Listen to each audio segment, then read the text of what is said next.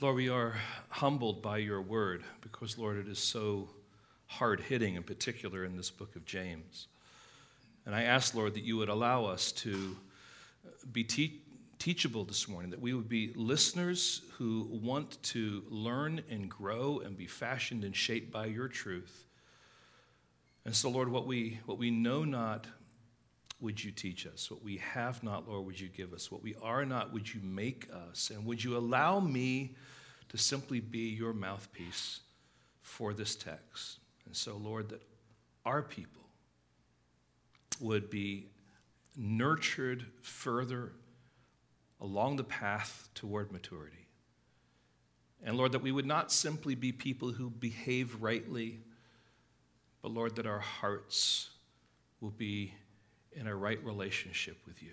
We ask this now in your precious holy name. Amen. Thank you. You may be seated.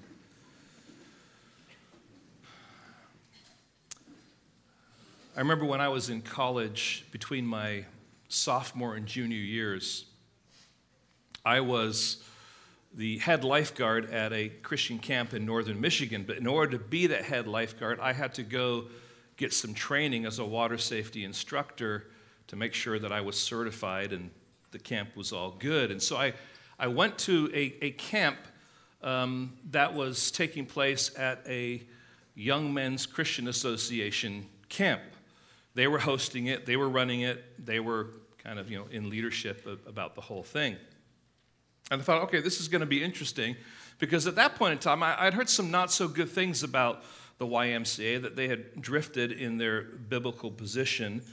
But I had come with you know an openness to say, all right, what's going to happen here? Certainly, I was there to get the training. Um, and uh, so when I arrived, we gathered together, and there was kind of a big assembly, and they gave us our room assignments and stuff like that. And there was, there was no even inclination about God except to say this is the YMCA, and even the C in that wasn't even expounded on. And then we went to our cabins and got, you know, got settled, and we went to the waterfront where all the stuff, all the swimming stuff was going to take place, and we finished with some exercises and came up to get ready for dinner and we all gathered outside the cafeteria. You know, like I'm saying, if you've been to camp, you know what I'm talking about. You usually gather outside the cafeteria, you do your prayers there, and then you enter in. And so I'm thinking, okay, this is all right. You know, the camp director gets up and he says, hey, it's so good to have all of you here. And in just a minute, we're going to pray before we actually have our meal. And I thought, aha, good.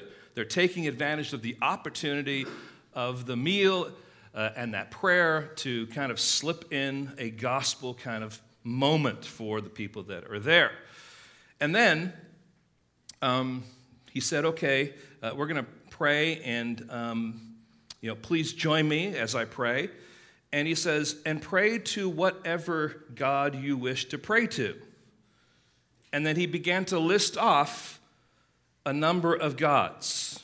And I'm not joking about this. He said, you know, God the Father, Jesus Christ, Buddha, Allah, Hare Krishna, the Dalai Lama, even Barney the dinosaur if you want to, trying to be cute. And I was thinking to myself, seriously?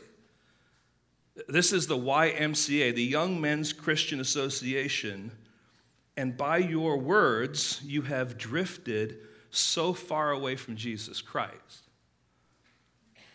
that the very reason for your existence has been so flippantly set aside by that call to prayer. And what I found out was that although God was still present in name, he had actually been cut out of the heart and soul of that organization. He had been eclipsed by the pluralism of the wisdom of the world that wants to avoid being offensive at all costs. Now, this is not an isolated incident. This is my experience interacting with that particular organization. But there are many institutions that once boasted solid gospel centeredness that are now promoting the opposite of biblical Christianity. Now, do you know that most of the Ivy League schools were started either as seminaries to train pastors or as missionary schools to train missionaries, in particular to certain Indian tribes? You may or may not know that. Harvard was a Puritan school, it began in 1638. The founding presidents and instructors insisted that there could be no true knowledge or wisdom without Jesus Christ. Here is an excerpt from their rules and precepts adopted in 1646. Everyone shall consider the main end of his life and studies to know God and Jesus Christ, which is eternal life. Seeing the Lord giveth wisdom, everyone should seriously be. Uh, seriously, by prayer in secret, seek wisdom of him. Everyone shall so exa- exercise himself in reading the scriptures twice a day that they be ready to give an account of their proficiency therein, both in theoretical observations of languages and logic and in practical and spiritual truths. That's Harvard. I'm not going to go through them all in detail, but I'll mention them. Yale was a Puritan school, started in 1701 because by that time, Harvard had already drifted away. Princeton, a Presbyterian school, began in 1746 as a result of the First Great Awakening. Dartmouth started in 1754 as a missionary training school. Columbia was first known as King's College and was both a seminary and a missionary training school. William and Mary was founded by the Church of England. Rutgers was formerly Queen's College and was started by the Dutch Reformed. Brown University was specifically started to train missionaries to the Indians. But I think if you were to go there, you would be hard pressed to find the gospel centeredness that was at the core of those institutions when they began. You might go there and you might find a chapel. But in that chapel, you would likely find other figures, not just a cross, because of the inclusionism that we have in our culture. You see, over time, the wisdom of the world has eclipsed the wisdom of God in those institutions. Now, today they may be regarded as great institutions of higher learning, but in God's eyes, they are graveyards of gospel proclamation. You say, that's a pretty harsh statement. Friends, it's just history, is all it is. Institutions start centered on God's word, and over time, theological atrophy takes place. And they move away from their gospel centeredness. Now, friends, if such drifting can take place in the institutions that I have mentioned, then certainly the same drift can take place in our hearts. It's important for us to see that. In each of those institutional examples, there were people whose hearts were once seeking to follow the commands of Scripture, but who over time capitulated to the wisdom of the world. Yet in their thinking, they were pressing on for God's glory. It seems strange, but they think they're doing what God wants them to do when in fact what they're doing was wandering from the faith. And friends, it is to this dis- dis- disparity that James now focuses attention. He is going to challenge believers not to just believe God for salvation, but to maintain his sovereign rule over their whole lives at all times and in all circumstances. That God's wisdom would permeate through everything they do and that it would be so strong that it would not be eclipsed by the wisdom of the world. Now, friends, as you look in this passage, there's really two statements that are made, things that people say. And I want you to consider them as we begin here this morning, kind of introducing the topic. James begins by talking about what we should never say in our planning. We should never say, today or tomorrow we will go into such and such a town and spend a year there and trade and make a profit. But we should always say, if the Lord's, Lord wills, we will live and do this or do that. Now, these are both general statements, but he's making a point. See, the first statement, what we should never say, is the result of the wisdom of the world taking root in our hearts. The second statement is what we should always say, it is the result of humble submission that has allowed the heart to be fashioned by the implanted word that is the wisdom from above. And so James is, is now talking about certain issues based on things he's already talked about. He's bringing all those things to bear, and they are, they are there in the background, helping us understand what is taking place in this particular text. And he's saying when we follow the wisdom of the world, we become independent thinkers and planners, and we forget God. And it's a condition that we find ourselves in when we praise God because he's sitting on the throne on Sunday. But from Monday through Saturday, we want to be in charge. And we function basically by the motif of self rule. See, on Sunday, God's in charge, but the rest of the week, I'm in charge. It's that kind of mentality. And friends, that is a drift. That is a slow moving away from gospel centrality. Now, it may not be something that happens overnight. It may not be something that you know, happens all at one time or, or as a result of an immediate change in your life, but it happens little by little, by degrees. We've allowed the wisdom of the world into our hearts, and the practical reign of God in our hearts has been replaced by worldly thinking. So then we think it's fine for God to rule on Sunday, but outside of my Christian community functions, I will be my own ruler. It's subtle, but it's a form of self sovereignty, self rule. So the question we need to ask ourselves at this point is this it's a couple of them. Is God sovereign over my life? Secondly, is Jesus Lord of my life? And I think if we we talk to each other and we ask those questions, we would say, yeah, he's sovereign and he's Lord.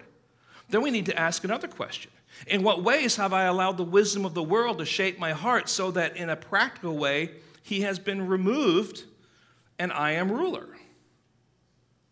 Now, friends, I'm not talking about people that are out there, I'm talking about people that are in here. This is something we all struggle with.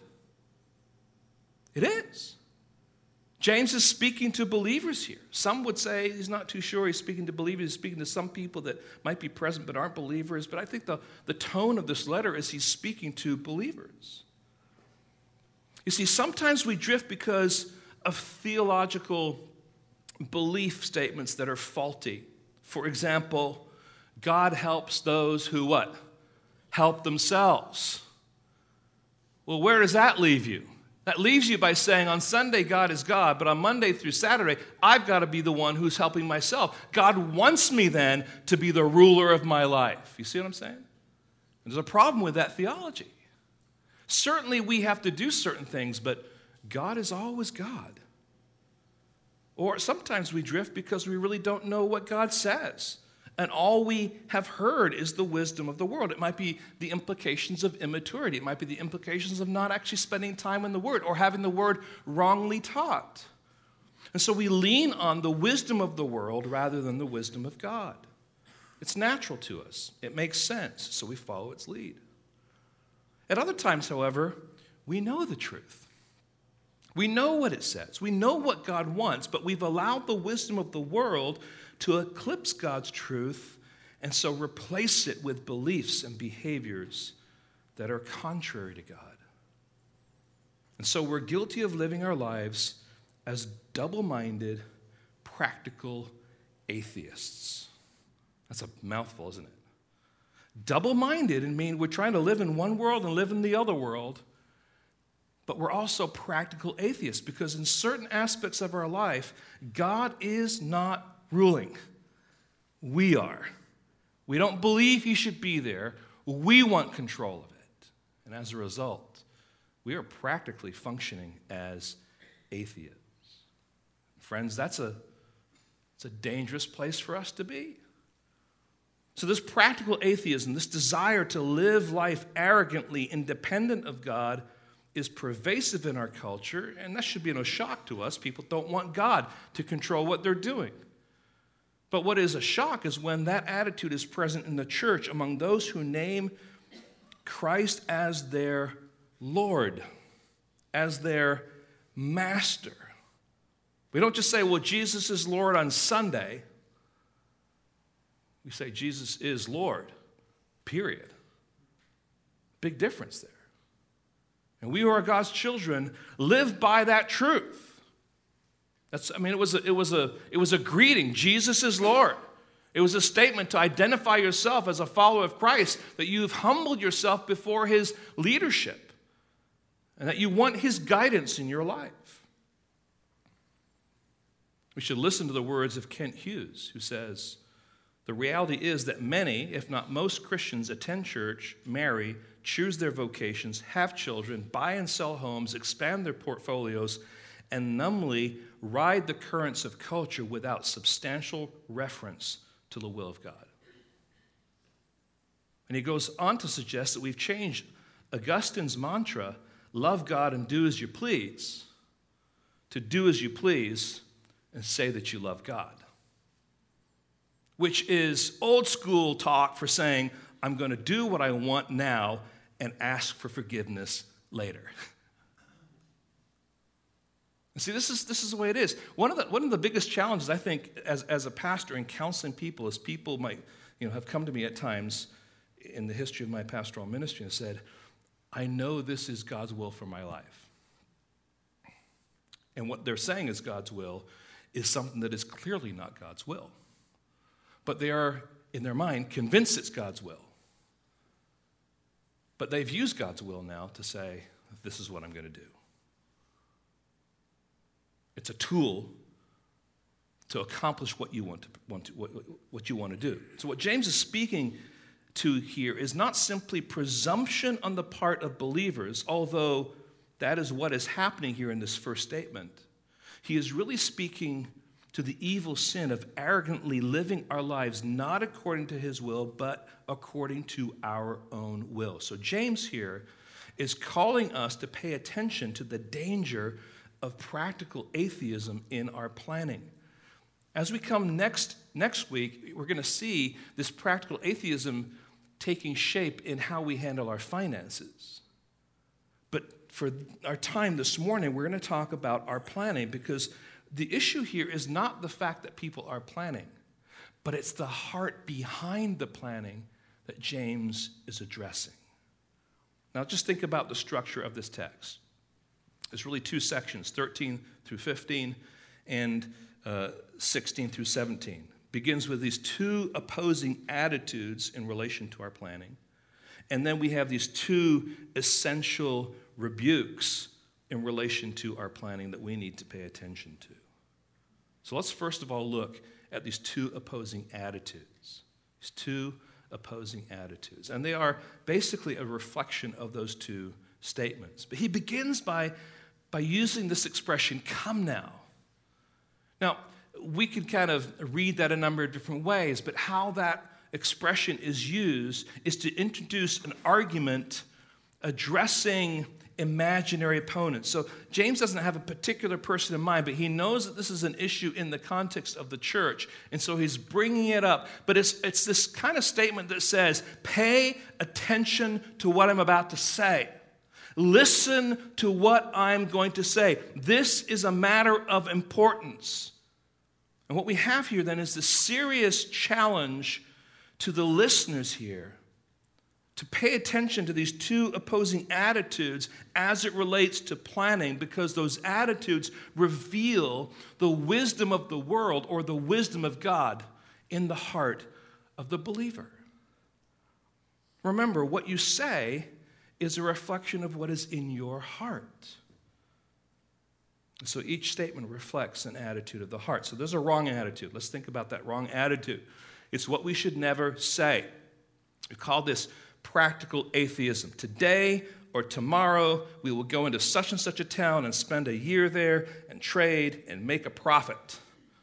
Now, this is an attitude that is driven by the wisdom of the world. And it's an example of what we as Christians should never find ourselves saying. And James is going to relay to us now four dangers that we encounter when we embrace the wisdom of the world rather than submit to God's sovereignty as it relates to our planning. So, first of all, it's self centered. You may not catch this in the English translation, although it is there and it's understood, but I want you to focus in on the word we in verse 13. Today or tomorrow, we will go.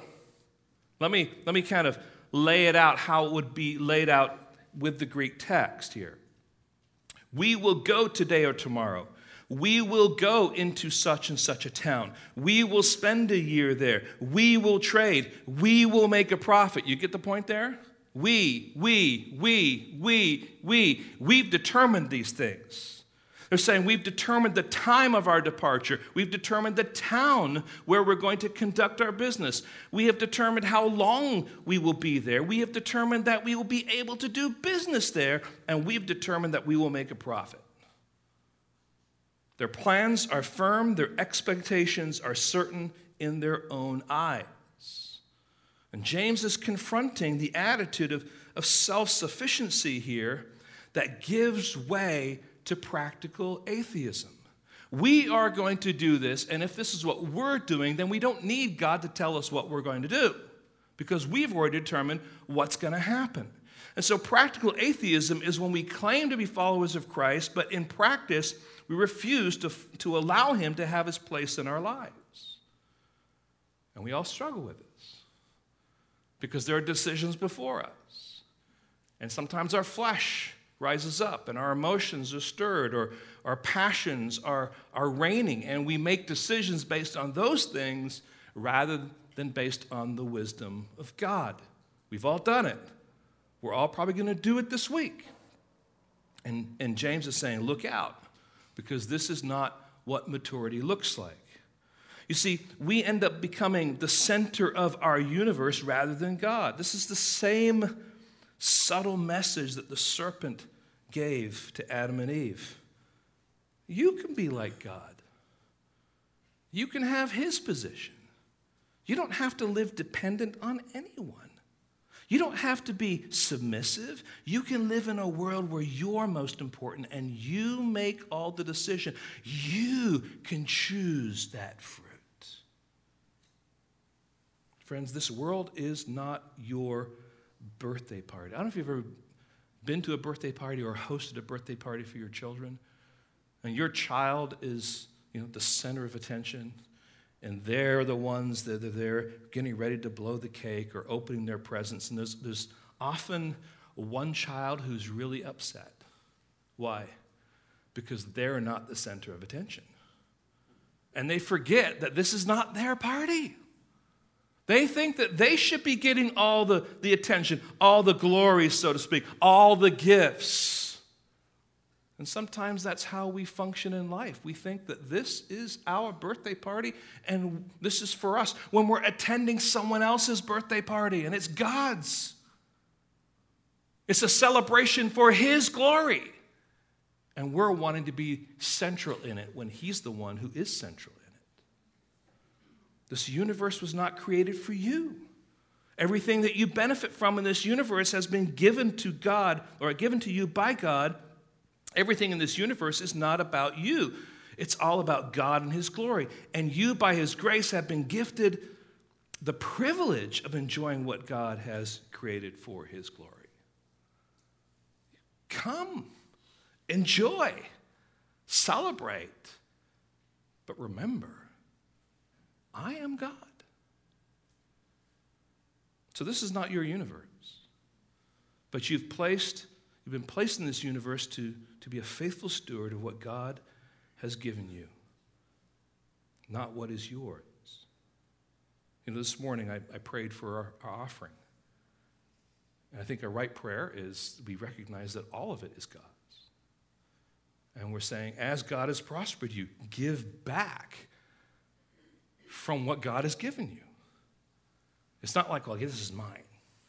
God, I guess you can have this. No, it's, it's all His.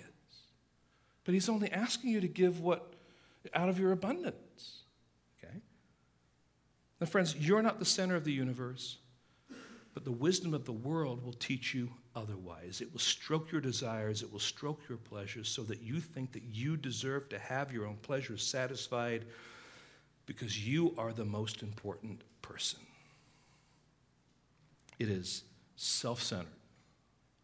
We will go and do this. We will go to this town. We will set up a business and we will make a profit. Secondly, it is pleasure driven.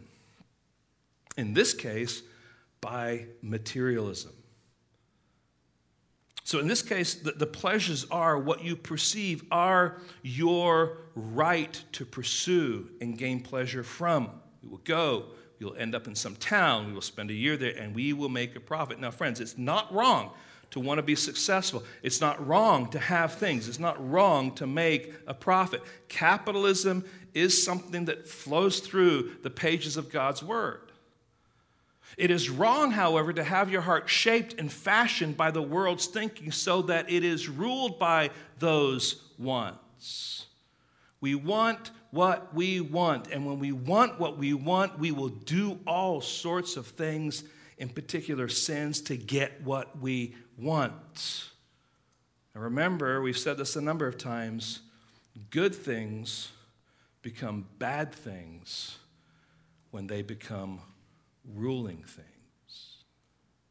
Because when they are ruling things, our desires now are wanting to be satisfied. They become idols in our hearts that we will sin either to get or we'll sin to stop others getting so that we can get there.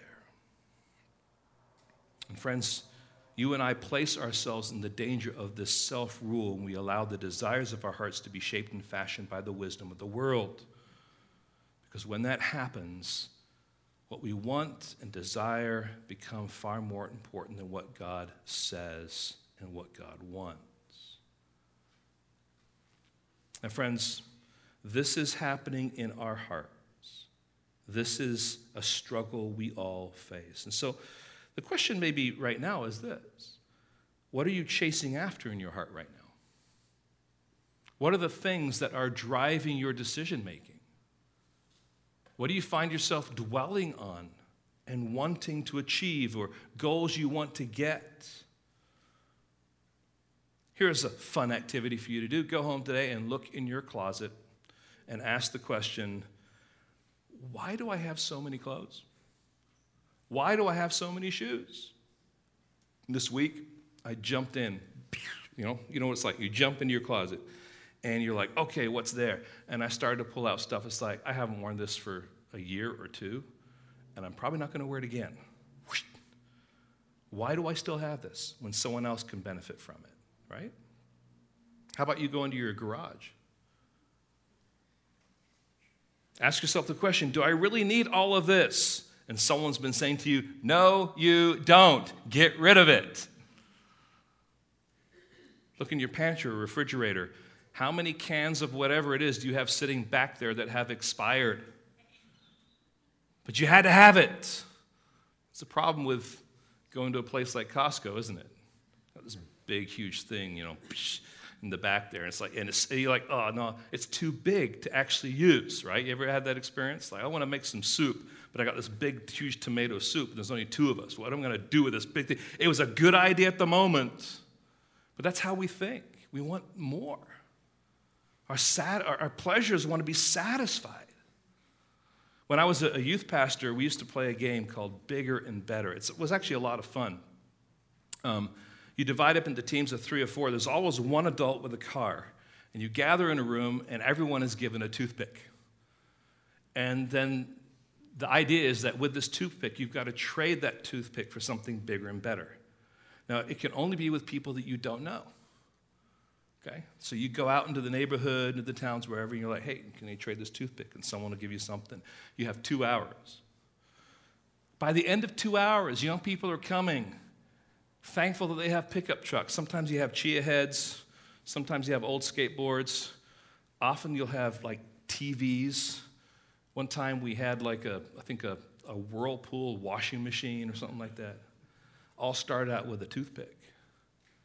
Now, friends, the reality is that if we let ourselves go, let our pleasures go, we always want something bigger and better. You know what it's like. You just bought that thing that you were looking to get. And as soon as you get it, there's a bigger and better one coming out. It's called an iPhone, guys. You know what that's like, right? I just got my latest, whatever the, you know, the 10 or whatever it is. And as soon as you get that, it's old news. It's not good anymore. It's not sufficient. It doesn't do that gizmo thing. I want the better one, right? When the phone is supposed to be a thing you can call with, and all right, I'm getting off topic here, but you get the point. That's why in the Proverbs there's this leech that says, Give, give, give. We want more. And so it's driven by our pleasures. This wrong attitude is driven by our pleasures. Not only that, self centered, it's pleasure driven, it's also overconfident. Look at verse 14. You do not know what tomorrow will bring, is what James says. This is one of his answers to their statement and to their claim. See, we act as if we know what today and tomorrow will bring. We'll go to such and such town and spend a year there, trade, and, and we'll make a profit. And it rolls off our lips so easily, but the reality is we don't know. And friends, that not knowing is the mystery of life that God is in control of. We don't know where we'll be this time next year. We don't know what is going to happen next month. We don't have control even over today. And we can plan, and it's good to plan, but there's no guarantee that our plans will take shape. Do we understand our limits? Or do our limits drive us to the Word of God, to rest in God's wisdom and not in our own? James isn't saying it's sinful to plan, he's saying it is sinful to have a plan that in your heart you're guaranteeing will actually be realized.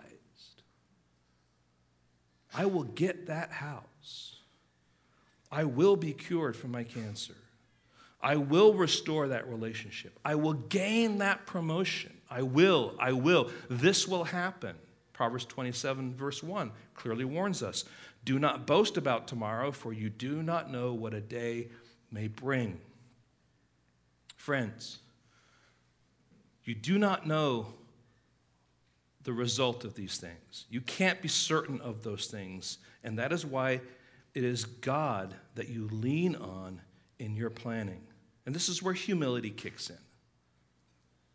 When you know that you, what you can and can't do, when you know that you're truly dependent on God, when you know that He has given you the ability to plan, but that only the Lord can be the one who accomplishes it, then you come and you nestle yourself under Him and leave that planning to Him. I, I, just I think back to the history of our country and all those people that, that came west on the Oregon Trail. And they would get to Boulder, Colorado, and the journey's been reasonable, and then they look up and they see the mountains. And a city rises up. Why? Because people don't want to go over the mountains. But then there are some who press on and they encounter all sorts of difficulty and danger. And you have experiences like what we have locally in, in Donner Pass horrible experiences where people tried to get through but suffered so much in hardship that they treated each other in horrible ways and suffered. And then, of course, some made it through. But even then, when they finally made it through, they still had to make a life. You just don't know what is before you. This is the mystery of things, and life is full of mystery because we don't know. So we have to trust God, we have to lean on Him, do our best in planning, but leave things for His sovereign purposes. It is self centered, it's pleasure driven, it's overconfident. Here's the fourth thing ultimately, it is blind to eternity. This is what happens. Notice what it says here. James says, What is your life? For you are a mist that appears for a little time and then vanishes away. What James is saying when he says, What is your life? Is your life? He's saying, You do not know what your life will be like tomorrow. That's the idea of it. You think that you have it all uh, figured out, that you have all the time in the world, but you're wrong. Life is a mist. And he's anchoring life in the context of eternity. This world is not my home. I'm just a passing through, right? It's a temporary place for us. It's not where we're going to spend the rest of our lives. Now, you know, you say, oh, I'm going to go into such and such town and I'm going to have a year of trade there. Really? How do you know? A year of trade is a briefer period than your life is amidst. One of the problems with our Western culture is that it has no eternity. There's only the here and now. This is only the life that matters. So go out there and make what you can of it. Throw caution to the wind. Live it up because this is all that you get. And in order for you to live it up and enjoy your comfort, pleasure, you have to exercise power. You have to seize control. You have to achieve a level of affluence because time is running out and this is all you have panic, panic, panic, sin, harm but what James wants his readers to hear is this life is more than a mist. Life now is preparation for eternity. And if you're going to plan well, then you will need to plan with eternity in mind. For anyone listening today, remember this God's commands only make sense if eternity is in view. God's promises only make sense if eternity is in view. God's grace only makes sense if eternity is in view. Stewardship and sacrifice and holiness and serving others only make sense if you and I have eternity in view. And when we embrace the wisdom of the world, we slowly become blind to eternity because our eyes are moved from looking up to Him and looking ahead to heaven to focusing on the here and now. And when we are blind to eternity, eternal things don't matter. And when eternal things don't matter, and then God ultimately doesn't matter. And only what matters is me and those that I love. The rest of the world becomes my playground to manipulate so I can satisfy my own desires. Now, friends, this is, this is hard stuff that James is talking about. This is not just about planning. He's not, he's not challenging our ability to plan. I, am not typically a planner. I, I, function by routine. I know what I have to get done through the course of a week typically. When I do have to plan certain things, I actually think do a pretty good job of laying out here's what's happening, here's what I have to do, blah, blah, blah. James is not saying that any of that is wrong. What he's getting at is not so much the planning aspect, but the heart behind the planning. Well, let's jump to the next attitude. And this is not the wrong attitude, but this is the right attitude. This is what we should always be saying. And he doesn't have much to say because there's a sense in which he's already said it, and he summarizes it by this expression You ought to say, if the Lord wills, we will live and do this or that. Now, so rather than doing verse 13, we say, if the Lord wills. What does this expression mean? Unfortunately, it has become a kind of a, a Christian catchword.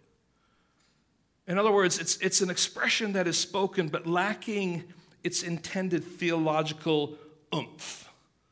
That's O O M P H. And friends, when that happens, we need to remind ourselves about the importance of those words or expressions. We need to re oomph some of those words back into our vocabulary so that they have deep meaning to our heart. So that we say, if the Lord wills, we're not just kind of like throwing it out there as if it's just kind of like a, a, a simple caution to what we're saying. That we're truly recognizing, I've made my plans, but God is in charge. So, if the Lord wills, friends, is a wonderful expression that communicates some very important heart attitudes. First of all, humility. I've done my best to be faithful as a steward of my life and plan accordingly, but although I have applied my wisdom, I must leave the execution of my plans to God as He knows what is best. That's humility. Closely to that is submission. And submission says, I may plan, but God may have other plans for me that I am not aware of. That doesn't mean that my plans are not good stewardship. It simply means that God was desiring to use my good stewardship as the means to bring about His plans. And so I have to have a heart of humility and submission. In fact, if the Lord's wills comes from the idea that Jesus gives in his model prayer, where it says, Your kingdom come, your will be done on heaven, or on earth as it is in heaven. And so, as parents, we pray for our families, saying, Your kingdom come, your will be done in my family as it is in heaven. Or as husbands, we would say that about our marriage. Or as workers, we would say that about our job. God, your will be done. Here's my plan. Here's what I'm seeking to do, but your will be done.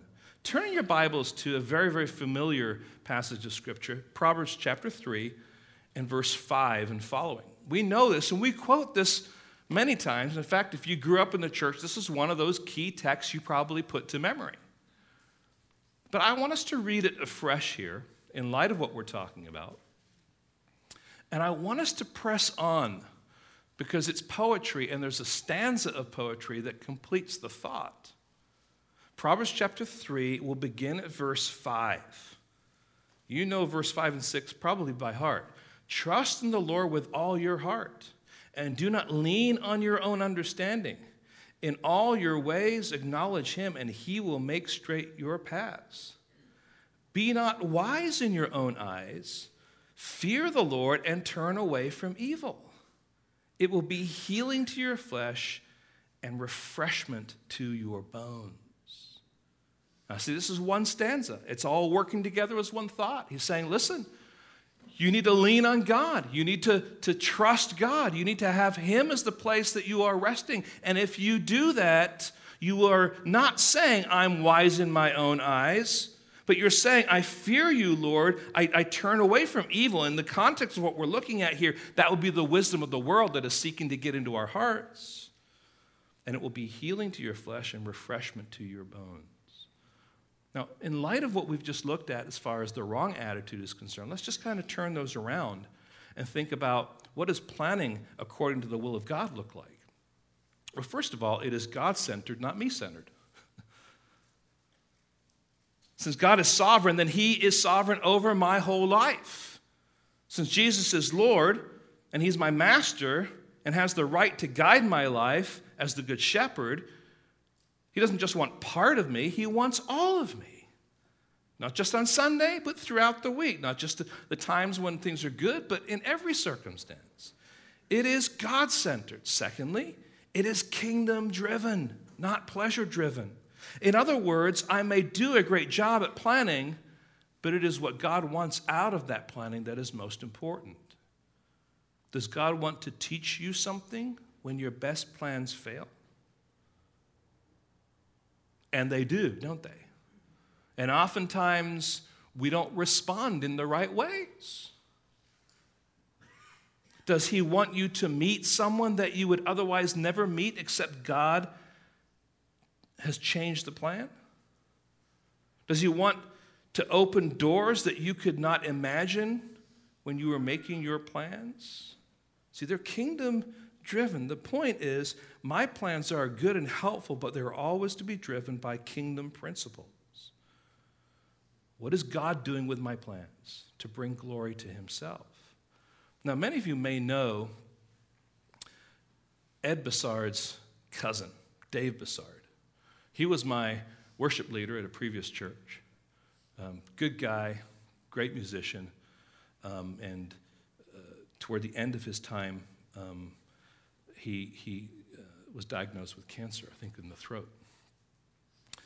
And uh, it, was, it was certainly a difficult time, and he went for, for chemotherapy, and um, that was a difficult time. But one of the things he did is that he would take his guitar with him. Now, I've never been in those contexts. He said it was a big room, lots of people in this one big room, and they're all kind of hooked up, and they're there for a number of hours going through what they were going through. And he says, I took my guitar, and I would start singing worship songs. He says, because I had a captive audience. And these were people who were struggling, they were suffering, and many of them were looking death in the face. And he would, he would be saying, Listen, if it were not for my cancer, I would not have the opportunity to be in this presence and minister to these people in this way. Now, did he want the cancer? Absolutely not. I think no one wants that. But he's, he said, okay, this is, this is God's lot for me. God must have a plan with this. Therefore, I'm going to take advantage of this and see what God wants me to do and be in that context. It's kingdom driven, not pleasure driven. Next, it is God confident, not self confident. We certainly don't know it all but we certainly know one who does. And that's why we lean into him. Finally, it is eternity focused, not blind to eternity. We need to anchor our plans with eternity in view. We always say, if the Lord wills, because we recognize that He is the one who's in control. Well, those are the two opposing attitudes, and I realize our time is running out. The front end was going to be longest, the back end here was going to be short, because these two essential rebukes are very, very simple. They're very clear in the text. First one is found in verse 16. As it is, you boast in your arrogance. And it's basically saying this your arrogant boasting is evil. James is taking up his first rebuke, and he's saying to his readers, You're so proud of yourselves that we've planned all these different things, and we're going to do this here, and we're going to do that. But all such boasting, he says, is arrogance. It's evil. It's a sin to live and plan without any regard for God. And, friends, one of the ways the world tries to press us into its mold is to say to us, We don't mind if you believe in God, just don't take that belief too seriously. Don't let your beliefs hinder you from making your way through this world. The world not only leaves God out of their planning, but they boast about it. It's like the church in Laodicea, Revelation 3 17. It says this I am rich, I have prospered, I need nothing, not realizing that you are wretched, pitiable, poor, blind, and naked. Friends, we are desperate, desperate for God.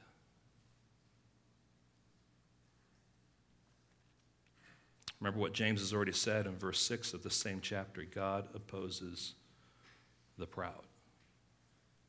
But not only is our arrogant boasting evil, hear this practical atheism is sin. See, James is moving from the specific sin of boasting to the general principle of sinning by omission. He says, So whoever knows the right thing to do and fails to do it, for him it is sin. This is practical atheism par excellence.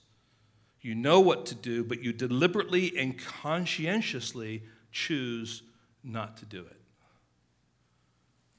And it's a scathing rebuke, not only for the original recipients of this letter, but also for the contemporary church.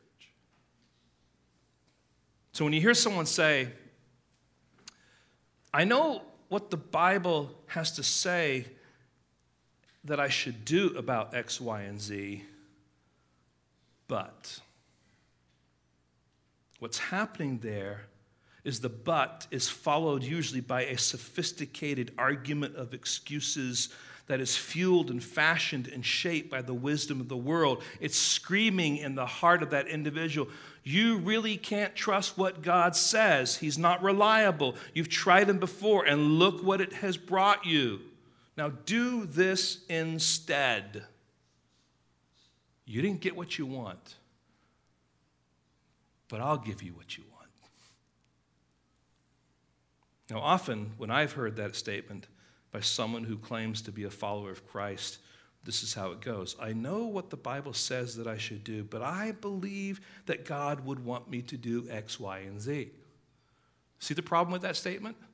God has already said what he expects, but you in your mind now have been fashioned and thought to say, but God doesn't want me to do that. And now you're using God as, as an excuse to not do what He's already said that you should do.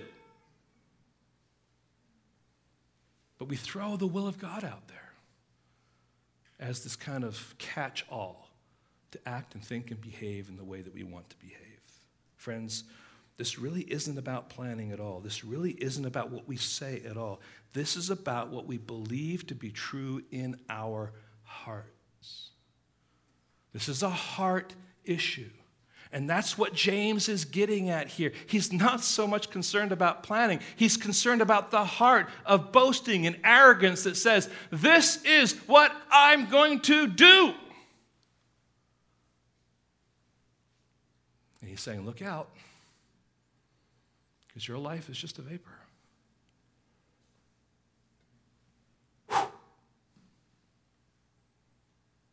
You think you have it figured out. That's because you have abandoned thinking about God in your life. And friends, that can be true for us. We can be practical atheists in so many different ways. We say, God, you can't have this. I've got a conflict in a relationship. God, I'm going to sort this out my way, not your way. In financial difficulty, God, I'm not going to do what you want me to do. I'm going to sort it out my way. You go on. The wisdom of the world kicks in. God is set aside. And somehow we find ways to kind of paint the picture that we're doing what God wants us to do when we're not. now, I'm not here to get into all of your lives. The Holy Spirit's going to do that Himself. But this is something we struggle with all the time. Now, just in conclusion, there's just really two things I want to say here what we need to do to bring our plans back under the umbrella of God's sovereignty. First of all, stop living a double minded life. Stop, you know, we're all doing this to some degree, right? This is part of maturity, is like, what are the, what are the ways that I can do less of this? Having one foot, so to speak, in the world, being fashioned by the wisdom of the world, and the other, the other foot being fashioned by the wisdom of God. We want to we want to move along so that that is not what we are doing. So we want to serve God faithfully. We need to see that God is sovereign over our homes, over our driving, over our social media, over our relationships with our neighbors, over the, our presence in the workplace, whether it be coworkers or clients or support staff or janitors or bosses, that person who's sitting across from me on BART that day. Now, friends, hear this. There's a difference between I'm going to go into my boss's office and let him or her know that I am not happy and that they are going to have to do something about it. And if they don't, I'm going to get the union involved and make their life miserable. There's a difference between that and, Lord, you know what there, that there's an issue here that needs to be dealt with. Help me to be faithful to you, respectful to my superiors, careful with my words, impartial, and filled with your wisdom. How quickly we go to the former rather than the latter.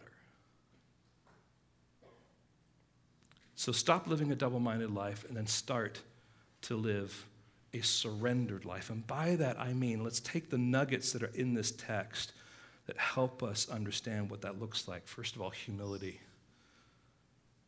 Living our lives with humility being diligent to plan as faithful stewards of God, but covering those plans with the blanket that says, if the Lord wills.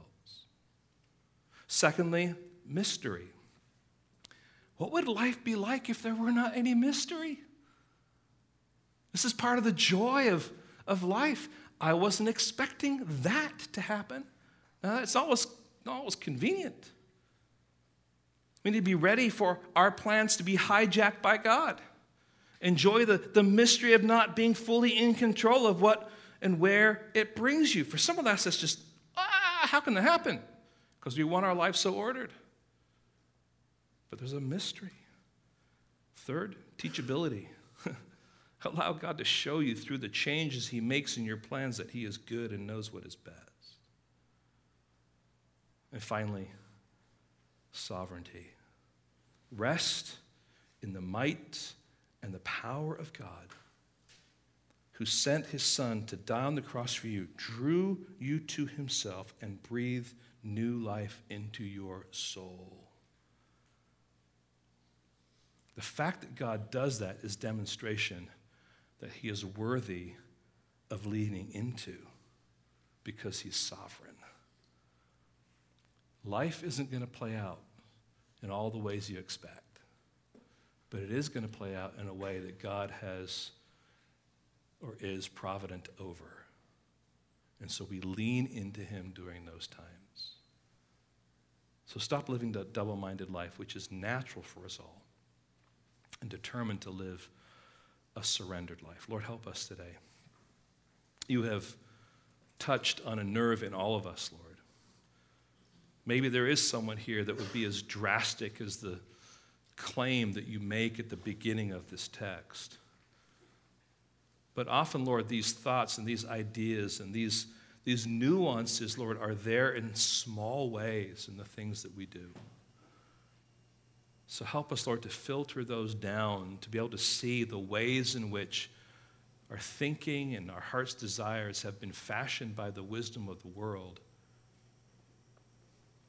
And what we need is to recapture the wisdom of God in those areas so that we can seek to live in a way that would honor and please you, that we could truly say, if the Lord's wills, we will do this and we will do that. And do it, Lord, for your glory. Help us today to sort through that. We ask in your precious holy name.